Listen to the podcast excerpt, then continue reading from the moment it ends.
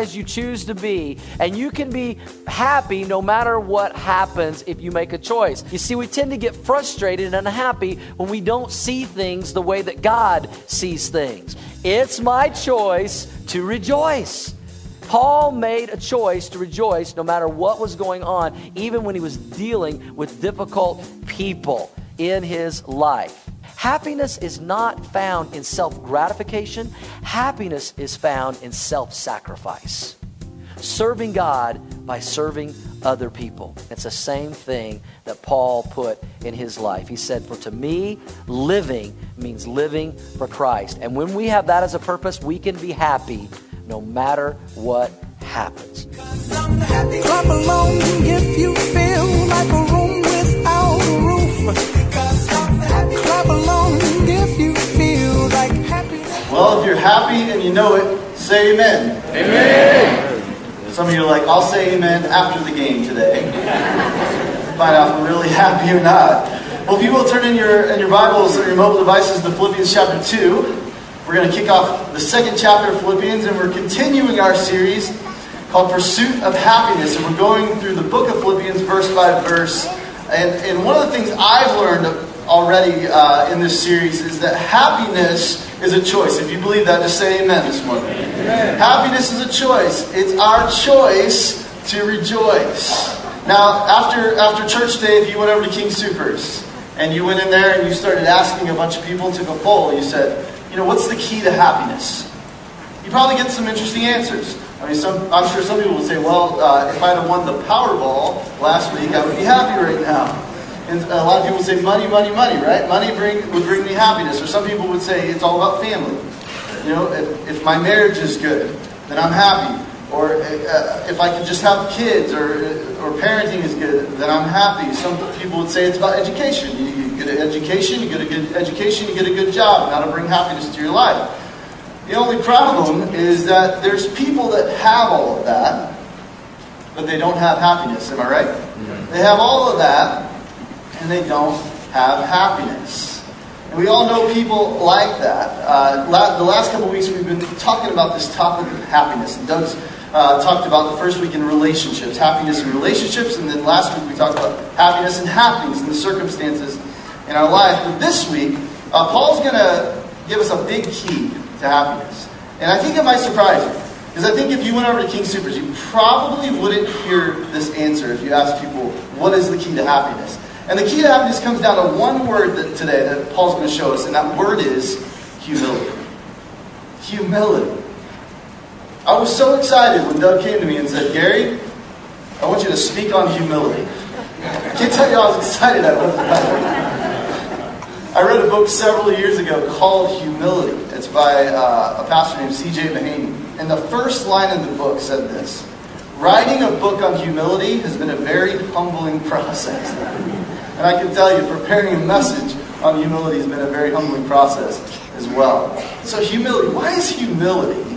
How could that be a key to happiness? We're going to talk about that today. But one thing we've got to recognize is what is the opposite of humility?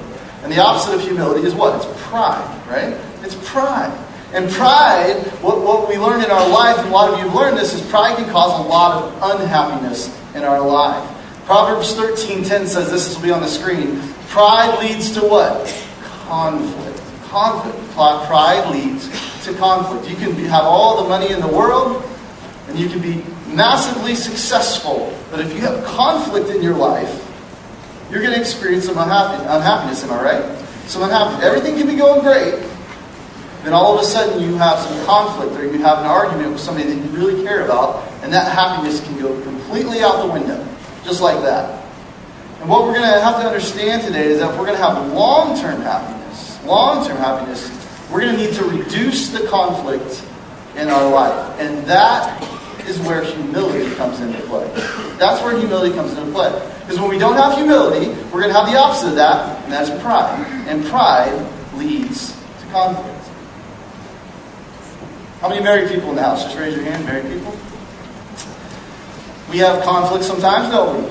In our relationships, every now and again. Me and my wife, we have conflict sometimes, some arguments, some spats here and there. Why is that? Because there's pride. My wife just won't admit she's wrong. I feel a little conflict coming on when I go home today. Pride leads to conflict, and that will lead us to unhappiness. And what we're going to learn today is why humility is so important to our happiness. So let's get our Bibles and go to Philippians chapter 2. Philippians chapter 2. And Paul gives us one of the greatest explanations we'll ever see on humility in this passage. So let's look at verse 1 and 2 today. It says this: Is there any encouragement from belonging to Christ? Any comfort from His love? Any fellowship together in the Spirit? Are your hearts tender and compassionate? Well, he's talking to Christians here. He's saying, hey, have you been saved? Are you happy and you know it? You know, are you saved by Jesus Christ? Are you experiencing the joy of the Christian life? Well, here's what he says in verse 2. Then, help me out, everybody, make me truly what? Happy. By agreeing wholeheartedly with each other, loving one another, working together with one mind and purpose. What's Paul describing here? Loving one another, agreeing, working together. He's describing harmony. That's what he's describing here, harmony.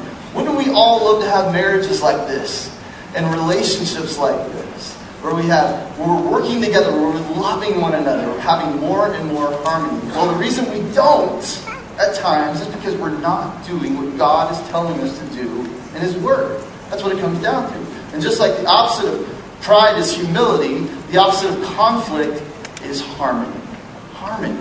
It's a big key for today. Now, we've been giving you guys happiness hashtags. And last week, I think we had some long ones. But my goal today is to set the record for the longest hashtag. We'll see if I can do it, all right? And here it is, it's in your notes. Happiness comes from harmony, which comes from humility. Let's all say that nice and loud together. Happiness comes from harmony, which comes from humility. Now, I know we have a lot of conflict in our world, in our marriages, in our relationships.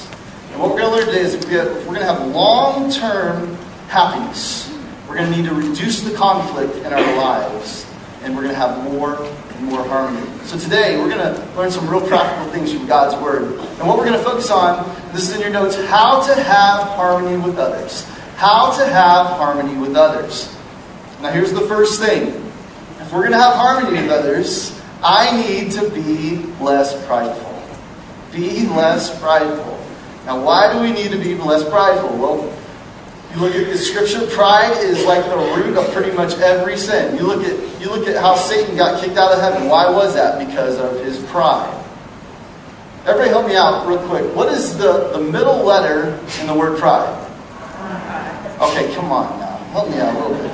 What is the middle letter in the word pride? Pride. And what is the middle letter in the word sin? Pride. We have an eye problem. That's what we're recognizing here. We have an eye problem. Paul says, be less prideful. I love this quote. This is a great book, by the way. It's called I Am Not But I Know I Am by Louis Giglio. A fantastic book. And he said this about pride. He said, pride is simply an admission that I haven't seen God at all. It's an admission. You know, when we have the proper perspective of God, there's no room for pride there. There is no room for pride in worship, by the way. There's no room for pride there. When we see God for who He is, that's humility. That brings us to humility. In fact, you look in Scripture, and you, especially in the Old Testament, you see people who had encounters with God. What happened to them? They fell face down on the ground, it says, in worship. No pride. Humility. Humility. Paul is saying here, listen, if you're going to have harmony with others, you've got to be less prideful. So, I guess the question we can answer, first of all, is how do we know that we have pride in our life? How do we know? Well, Paul tells us. He's very clear about that. Let's look at verse 3, first part of verse 3. He says this: Don't be selfish. Don't be selfish. And don't try to impress others. Don't be selfish. Don't try to impress others. We struggle with that in our society. Very badly. We're selfish. We're always just thinking about ourselves and are we impressing others? Are we impressing others? You know, when we have that kind of attitude, we're walking around just worried about others' opinions all the time. That brings a lot of insecurity in our life. And you know the root of insecurity is pride. And that's what it is. It's all about me. How many know the 2013 Oxford Dictionary Word of the Year. Anybody know that? The Word of the Year in 2013. You know what it was? Selfie. That was the Word of the Year. Selfie. Selfie. We live in a very selfie-centered culture, for sure. I saw this video. This is actually from a Rockies game. This is a video of some teenage girls at a Rockies game that were all about their selfies. I had to play this today, so let's play that. One more now. Oh, there you go. Better angle. I'll check it. Did that come out okay? That's the best one of the 300 pictures I've taken of myself today. Every girl in the picture is locked into her phone. Every single one is dialed in. Welcome to parenting in 2015. They're all just completely transfixed by the technology. David Perlton. Oh, hold on, I'd take a selfie with the hot dog, selfie with the churro, selfie just of a selfie. Oh. I'm sure their parents, after they saw that, were like, we're really glad we bought those tickets for them. I'm laughing about it, but I have an 8-year-old daughter who's already in the selfie, so I got a long road to heaven.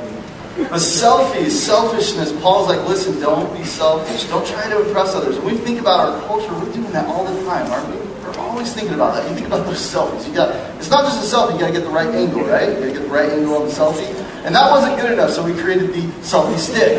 So we did an even better angle with selfies. We got a selfie-centered culture. What's that all about? It's pride.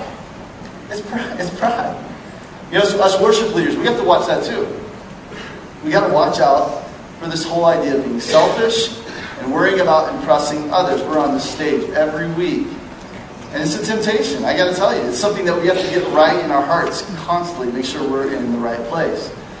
I love our worship team here at Orchard Church. We have an incredible crop of talented musicians and singers. Can we just give it up for them? I mean, they're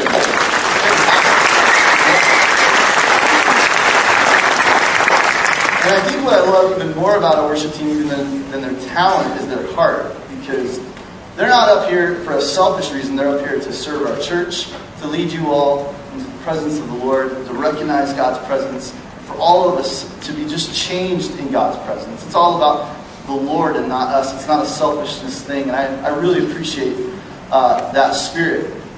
But I've been doing this for almost 14 years. And I got to tell you, I haven't always had that kind of spirit on my worship teams in the past.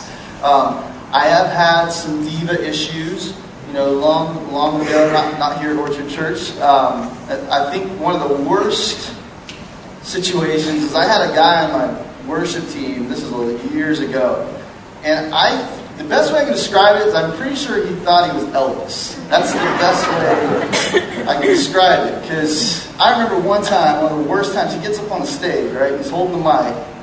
And I thought it was at a Vegas show, not church. I thought it was at a Vegas show. He gets on that mic, and he starts pointing at the crowd. Like, I see you over there. And he's like winking, and he's singing the song. And I'm a worship leader. And by the way, let me tell you something. We're not here for your entertainment. I want you to know that this morning, and that's not a bad thing. It may sound kind of harsh, but I want you to know we're not here to entertain you. We're here to inspire you to worship the Lord. Amen. That's what we're all about. That's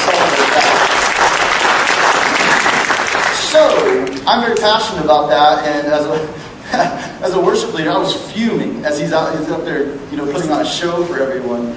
And needless to say, he and I had a come-to-Jesus meeting after that service, and we had a little conflict, a little lack of harmony.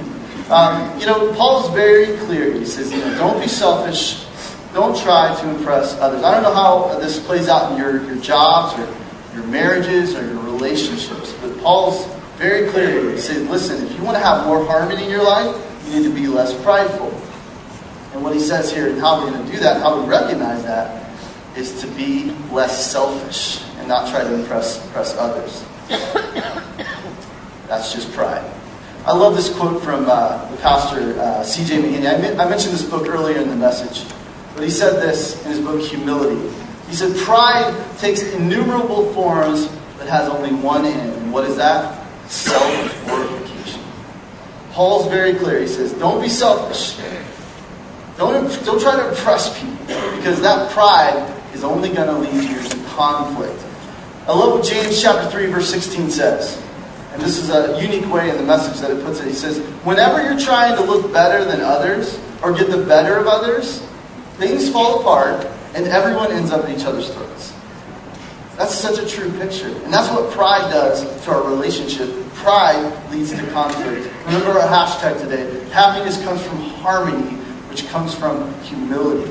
When I'm prideful, I have less harmony and I'm going to have more conflict. So how are we going to have more harmony with others? We're going to be less prideful. Here's the second thing. And the second thing is like the flip side of the first thing. If I'm going to have harmony with others, I'm going to be more humble. That's the second thing. I'm going to be more humble.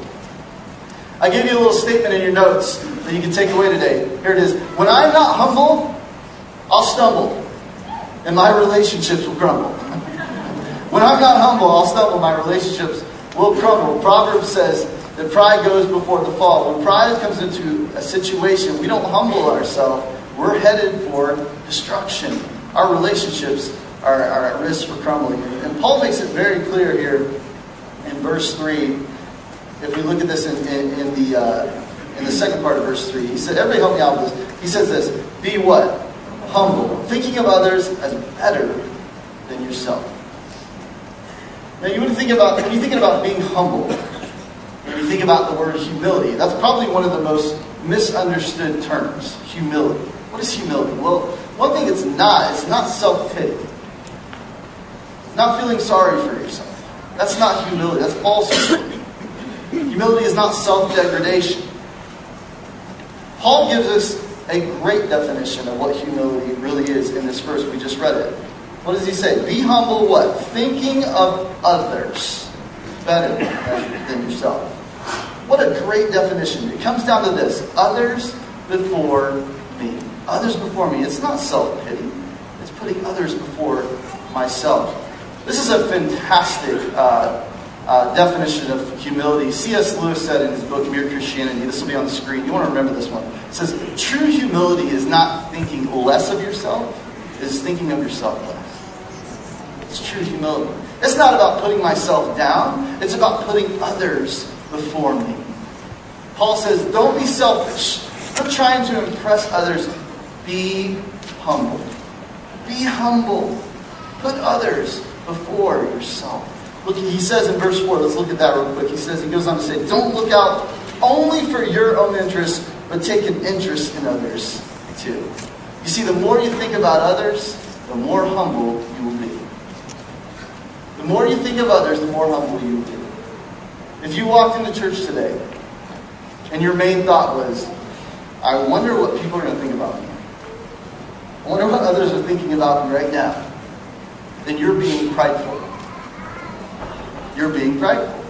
I tell this to you all the time. When you're getting ready for church, make sure you spend more time on your heart than your hair. Seriously.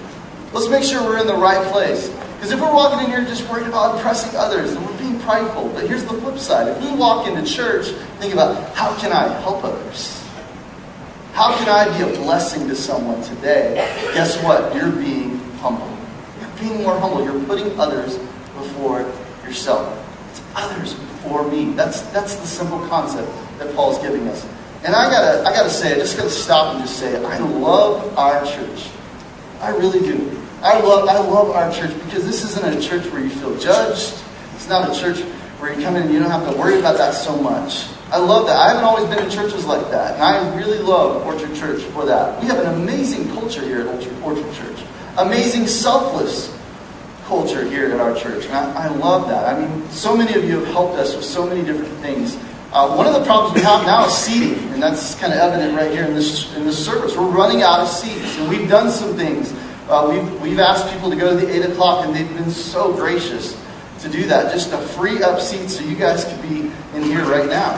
I mean, that's putting others before yourself. There's people that have volunteered. We have a video venue room now just for overflow. And there's people that have stepped up and volunteered and said, I'm going to put others before myself.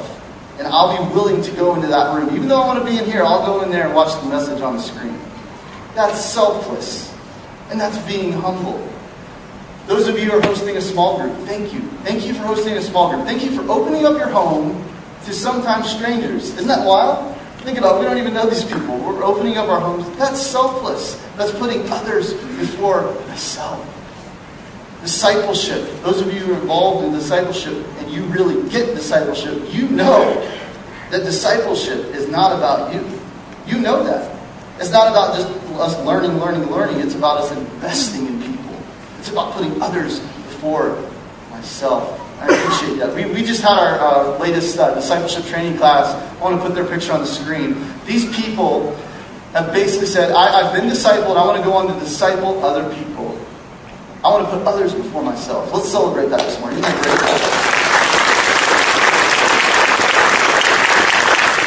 great? We just went through a very selfless season of our church in the fall. We all went through the Legacy Campaign. And that campaign was not about us. Because we learned it's not just about us building a building for ourselves. It's about building a legacy. A legacy for our name? No. A legacy for the kingdom of God, for His renown, for His honor, for His praise, so that more and more and more people can come to know Him. That's what it was about. And those of you who went through that, those of you who are giving financially to that, sacrificially to that, those of you who served on leadership teams, you know what you did? You put others before yourself. It's an act of humility. That's an act of humility. So needless to say, I come back to this. I love our church. Love our church. So glad to be a part of this and what God is doing right here. Paul, we learned in the last couple weeks, we were in Philippians chapter 1. In chapter 1, what we learned, Paul is telling us you need to put Christ first. He said, for me to live is Christ. Put Christ first in your life. And what he's telling us today is think of others better than yourself. And this is in your notes. Humility is about putting Christ first and others next. Humility is about putting Christ first and others next. Don't be selfish. Be humble. Don't be selfish, be humble. Selfish people aren't happy. Did you know that? When you encounter selfish people, they're not happy. You know who are happy? Humble people. People who have embraced humility in their life. They're free of that pride. They're free of that selfishness. They're humble. That is the key to happiness right there. That's the key to happiness. Want to have more harmony in your life? You've got to be less prideful. You've got to be more humble. And here's the last thing. And I think this last thing really encompasses and summarizes everything I've said today. And it's this. Be more like Jesus. Be more like Jesus. We've probably, a lot of us have heard that phrase. We need to be like Jesus. Be like Jesus. What would Jesus do? I would say that could be somewhat cliche. You know, we've probably seen t-shirts and bumper stickers and all that stuff. And it could be cliche. But when you really think about it, and we're going to really dissect this right now, when you really think about being more like Jesus, that is anything but cliche. That is transformative. That will change everything in your life. If we strive to be more and more like Jesus.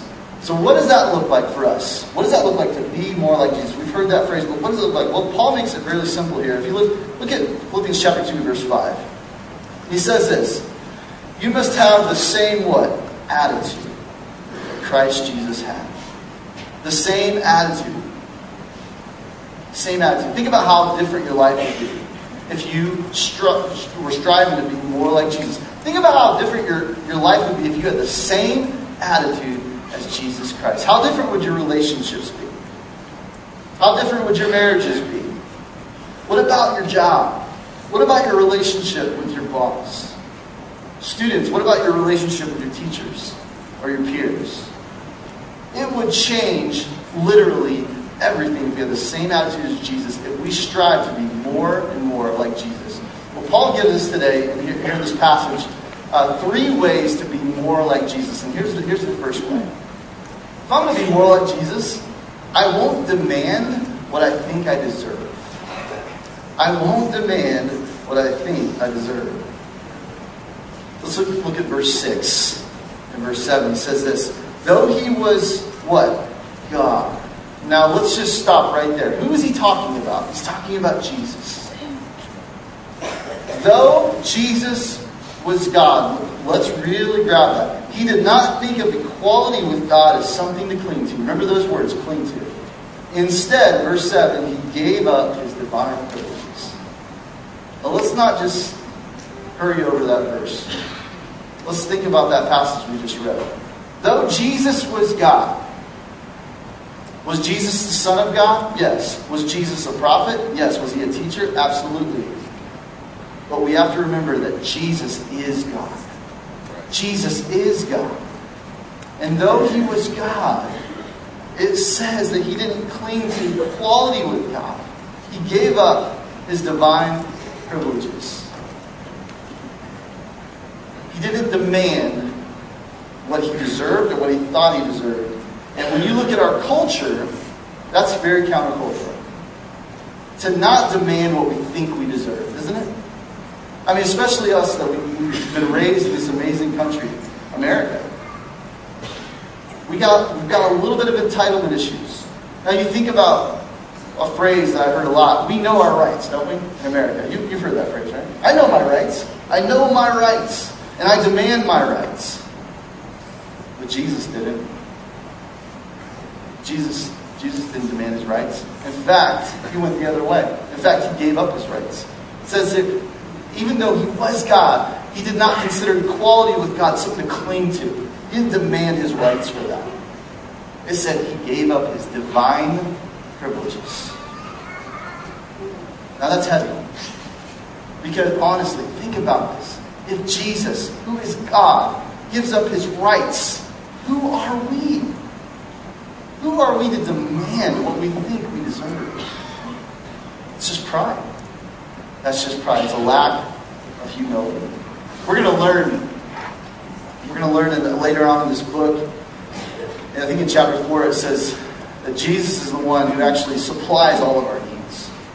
He's the one that gives us everything that we need. And I got to tell you, I would rather live life relying on Jesus for all my needs by being like Jesus than to go around demanding what I think I deserve. And I'll tell you what, I'll be more happy that way too. Think about the last time. When's the last time in your relationship? Let's just say your marriages.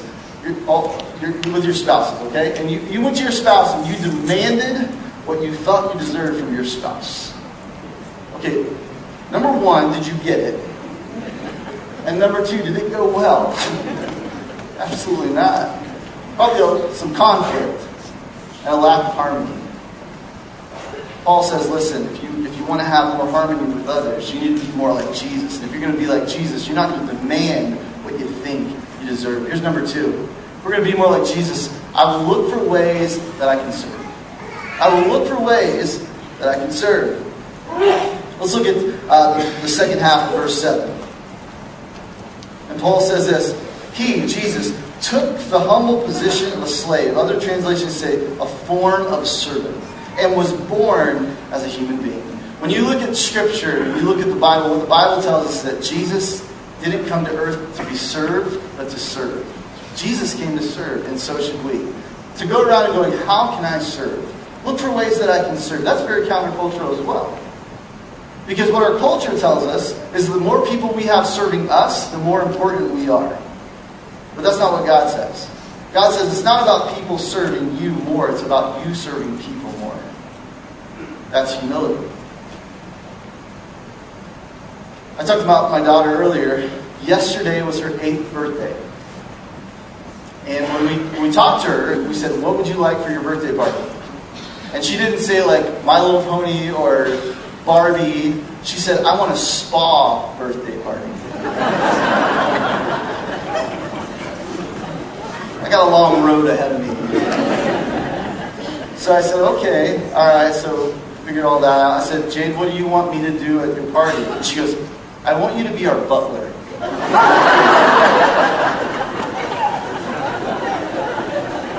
So yesterday afternoon, I was a butler to 8-year-old girls. And very demanding, I will say. Would you guys like to see a picture of that? So, there I am.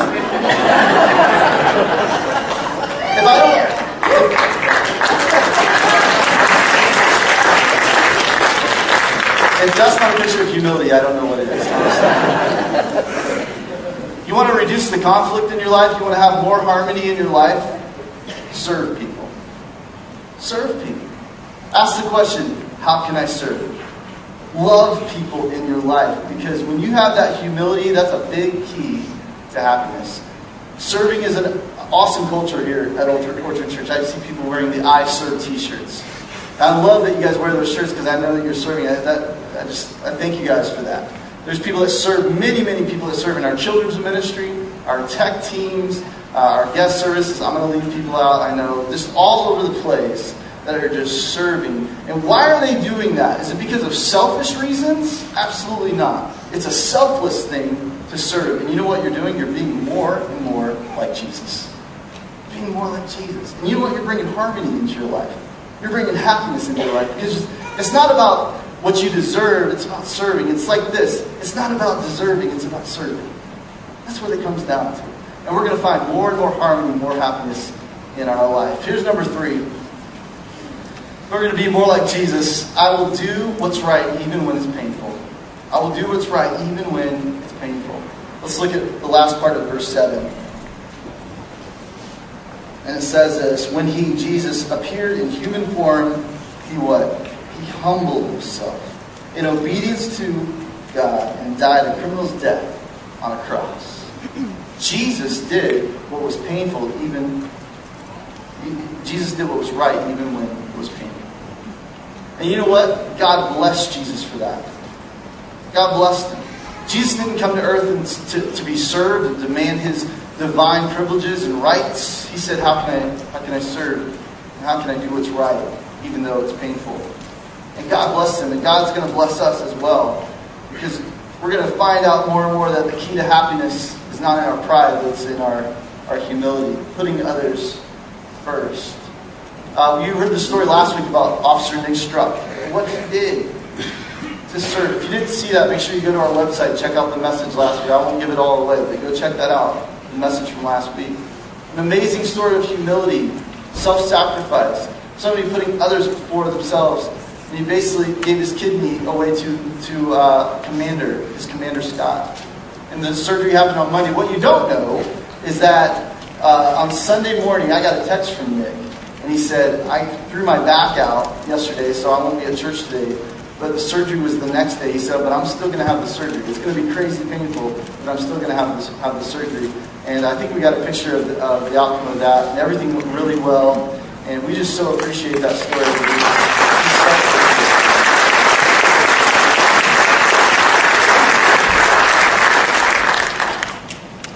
Jesus did what was right, even when it was painful. When we do that in our life, God will bless us. Jesus did what was right, even though it was painful, and God elevated him. God blessed him. Look at verse 9 through 11, and we're going to end off this passage today. It says this, therefore, God elevated him to the place of highest honor, and gave him the name above all other names, that at the name of Jesus every knee should bow, in heaven and on earth and under the earth, and every tongue declare, help me out, everybody, that Jesus Christ is Lord, to the glory of God the Father. God will bless us when we do what's right, even though it's painful. When we're less prideful, when we're more humble, basically, when we do those things, we're going to be more and more like Jesus. So may we pursue happiness, see harmony rise in our life, reduce the conflict. Because happiness comes from harmony, which comes from humility. And may we, in humility, honor God more and more and more and more and more, be like Jesus. Let's pray together this morning. Lord, I thank you for your word. I thank you for the depth of it today. I thank you for the heaviness of it today. May we all take it in. May we recognize it and appreciate it. Thank you for the power of your word today. May we put it into practice. Bless your name, God. With every head bowed and every eye closed, maybe you're here this morning and you're searching for happiness. You've been searching for happiness. It comes and goes, and you've been trying to fill that void and trying to find happiness in things that just aren't lasting. You've tried it all. But you haven't said these simple words, Jesus is Lord. You're here this morning, you've been fighting that surrender. Just fighting that surrender to God. And you've never really put your total faith and trust in Jesus Christ. You've never made Him your personal Savior. I'm here to tell you today, if you do that simple act of humility, just to bow and say, Jesus is Lord of my life, I finally surrender. If you do that this morning, you're on your path to happiness, long-term happiness, an eternity of happiness, and it'll fill that void for eternity. If that's you this morning, you can accept Him as your Savior right here, right now. All you have to do is just simply say these words from your heart to God's heart. It's not the prayer that's going to save you. It's your faith in Jesus that will save you this morning. So if that's you can just pray this prayer after me. It goes like this. Dear Jesus, I need you. I surrender to you. I believe that you died for me, that you rose again, and that you reign in eternity as King. Jesus, be the King of my life. Be the Lord of my life. Forgive me of my sins. Save me. Thank you, Jesus, for saving me. Every head bowed, every eye closed. If that's you this morning and you said that prayer, and you finally surrendered your life to Jesus and you're ready for that path to happiness, and that's you finally surrendered. If that's you, just lift up your hand nice and high. I just want to pray for you this morning. Thank you. Thank you. Thank you. Let's see. Amen. Just raise it nice and high. If you said, I finally surrendered to Jesus today. Amen. Amen. God, we thank you for your word and the power of it, Lord. I know, I'm pretty sure I'm with everybody else in this room. Lord, we need more humility in our life. We need less pride. God, we need you for that. So God, we pray for that. We pray that we'll not just be hearers of your word today, but that we'll be doers as we leave this place. And may you be blessed. May you praise in all of our efforts and all of our decisions, and God may be magnified in our life. And all God's people said, Amen. Amen. Let's celebrate what God's done. Amen. Let's celebrate the Jesus Christ this morning. Thank you, Gary, for that great message this morning. And next week we'll continue our series, Pursuit of Happiness. We're going to talk about how to have happiness of heart, because when our heart is happy, the rest of us is happy. So we'll look forward to that next week. If you made a decision for Christ this morning, you raised your hand and said, I accepted Christ. Please let us know about that. They're on your connection card. Just give us your name, your contact information. We want to continue to pray for you. We have a prayer team that will be praying for you. We'll send you a little booklet in the mail that will just help you in your new journey with Christ and your first steps.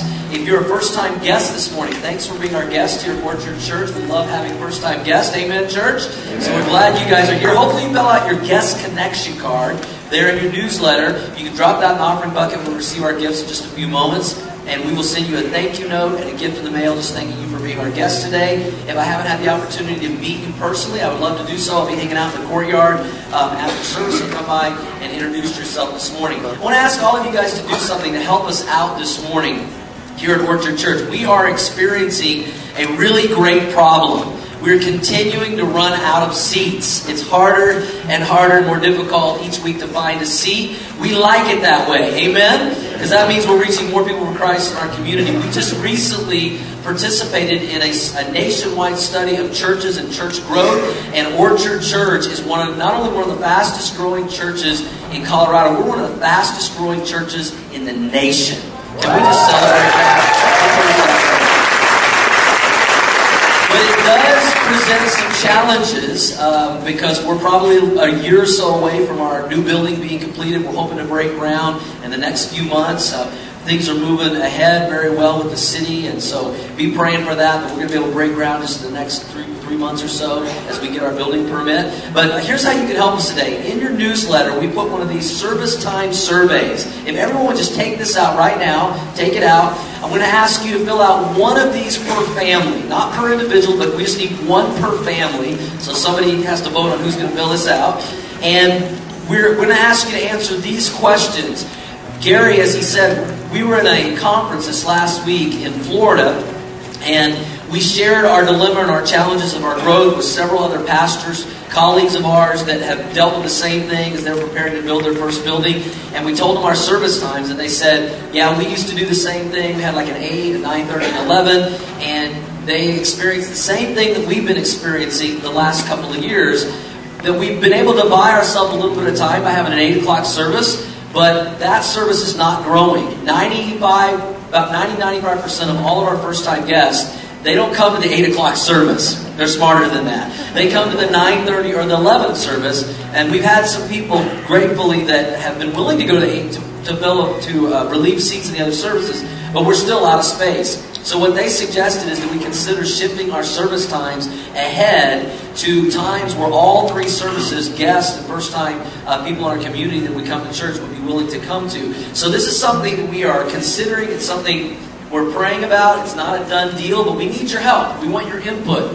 So if you fill this out, it will really help us as we make these decisions, and pray for us, because we want to continue to be relevant in our community and have seats for new guests. So first of all, answer, what is the total number of family members that attend with you? So just put the total number that come with you each week. How many of those that come with your family attend our kids' ministry? Because this will help us as we prepare for the kids' classes and things like that. We really encourage you to put your kids in our kids' ministry. We have a fantastic kids' ministry here at Orchard Church. We just hear wonderful things about our kids' ministry all the time. And your kids need to be learning the Bible on their level. They don't want to be here listening to me, trust me. So put them in kids' ministry. That also helps us with seating. But how many kids attend kids' ministry? And then answer, which service do you currently attend? Okay? Which service, 8 o'clock, 9:30, or 11 a.m., do you normally attend currently? And then, if we went to these potential service times, which one would you regularly attend? And we're hoping everybody will just kind of move forward a service, and that'll kind of spread things out. We're looking at 9 a.m., 10:20, and 11:40 as possibilities of our new service times. 9 a.m., 10:20, and 11:40. The 11 o'clock service should love this because none of them show up until like 11:20 anyway, so it should be perfect.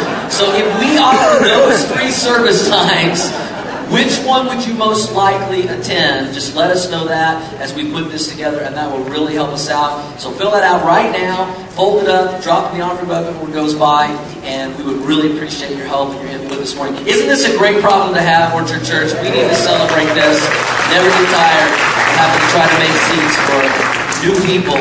I don't think I shared this with you yet. This year, the first two Sundays of January, we have already had over 150 first-time guests in our first two Sundays this year.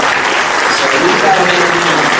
And many of these people that we're talking to are people that have either never been in church, or they used to go to church as a kid, and they haven't in a long time, and they want to get into a good church. And so we're reaching people, new people, and a lot of people that don't know Christ. And so it's an exciting time for us. We're going to close with a response of worship. Also, we're going to worship through our giving, because we believe here at Orchard Church that giving is one of the highest forms of worship that we can participate in. So we're going to receive our tithes and our offerings. A biblical tithe is 10% of our income, giving to the Lord first and believing that we give to God first and our best, and the rest will be blessed. And then an offering is anything over and above your 10% tithe. We have many people that are giving over and above an offering, the Legacy Campaign, to our feeding centers. And so I just want to thank you guys. We have an incredibly generous church here at Orchard Church, and we could not do the ministries that we do without your faithfulness and your giving. So thank you. I know many of you give online, and so you've already set that up. Some of you will give in this service. So thank you for your giving. You know, we want to be a church. You can hear me say this over and over. This is our heart. We want to be a church that learns to give to God first, because we have a give first God. Amen? And we want to learn to save second, because it creates healthy margin in our lives. And then we want to learn to live on the rest, and that helps us to live content lives. And so that's our heartbeat here at Orchard Church. And God laid something on my heart that we're going to start doing from time to time. And we're going to do it the first time today. Most of our giving is online. Some people give, they put it in the envelope. But we get a certain amount of cash in the offering bucket that goes by. You know, somebody will put a 20 in or a 10 in, and so we'll have a certain amount of cash. And so if you're here today, and I mean this with all my heart, if you're here this morning and you have a need in your life, if you're 21 years of age or older and you have a special need in the area of clothing, shelter, or food, I want you to feel free. If the bucket goes by and there's cash in there and it would help you, then you take what you need. Is that fair enough, Orchard Church? You take what you need. I mean that. Somebody after the first service said, everybody's going to start sitting toward the back now. So, but no, I really mean that, because Orchard Church has been so blessed, and we have been blessed to be a blessing. So don't feel bad about it while we're worshiping. If the bucket goes by and it can help you and be a blessing, then you take what you need. If you want to help someone and throw a 20 in there and it would help somebody, then do that. Isn't it fun to be able to help other people like that? So we're going to do that from time to time. So help yourself today. Let's stand as we close in response to worship and worship through our giving. God bless you guys for being here. Love you, Orchard Church. We'll see you next week.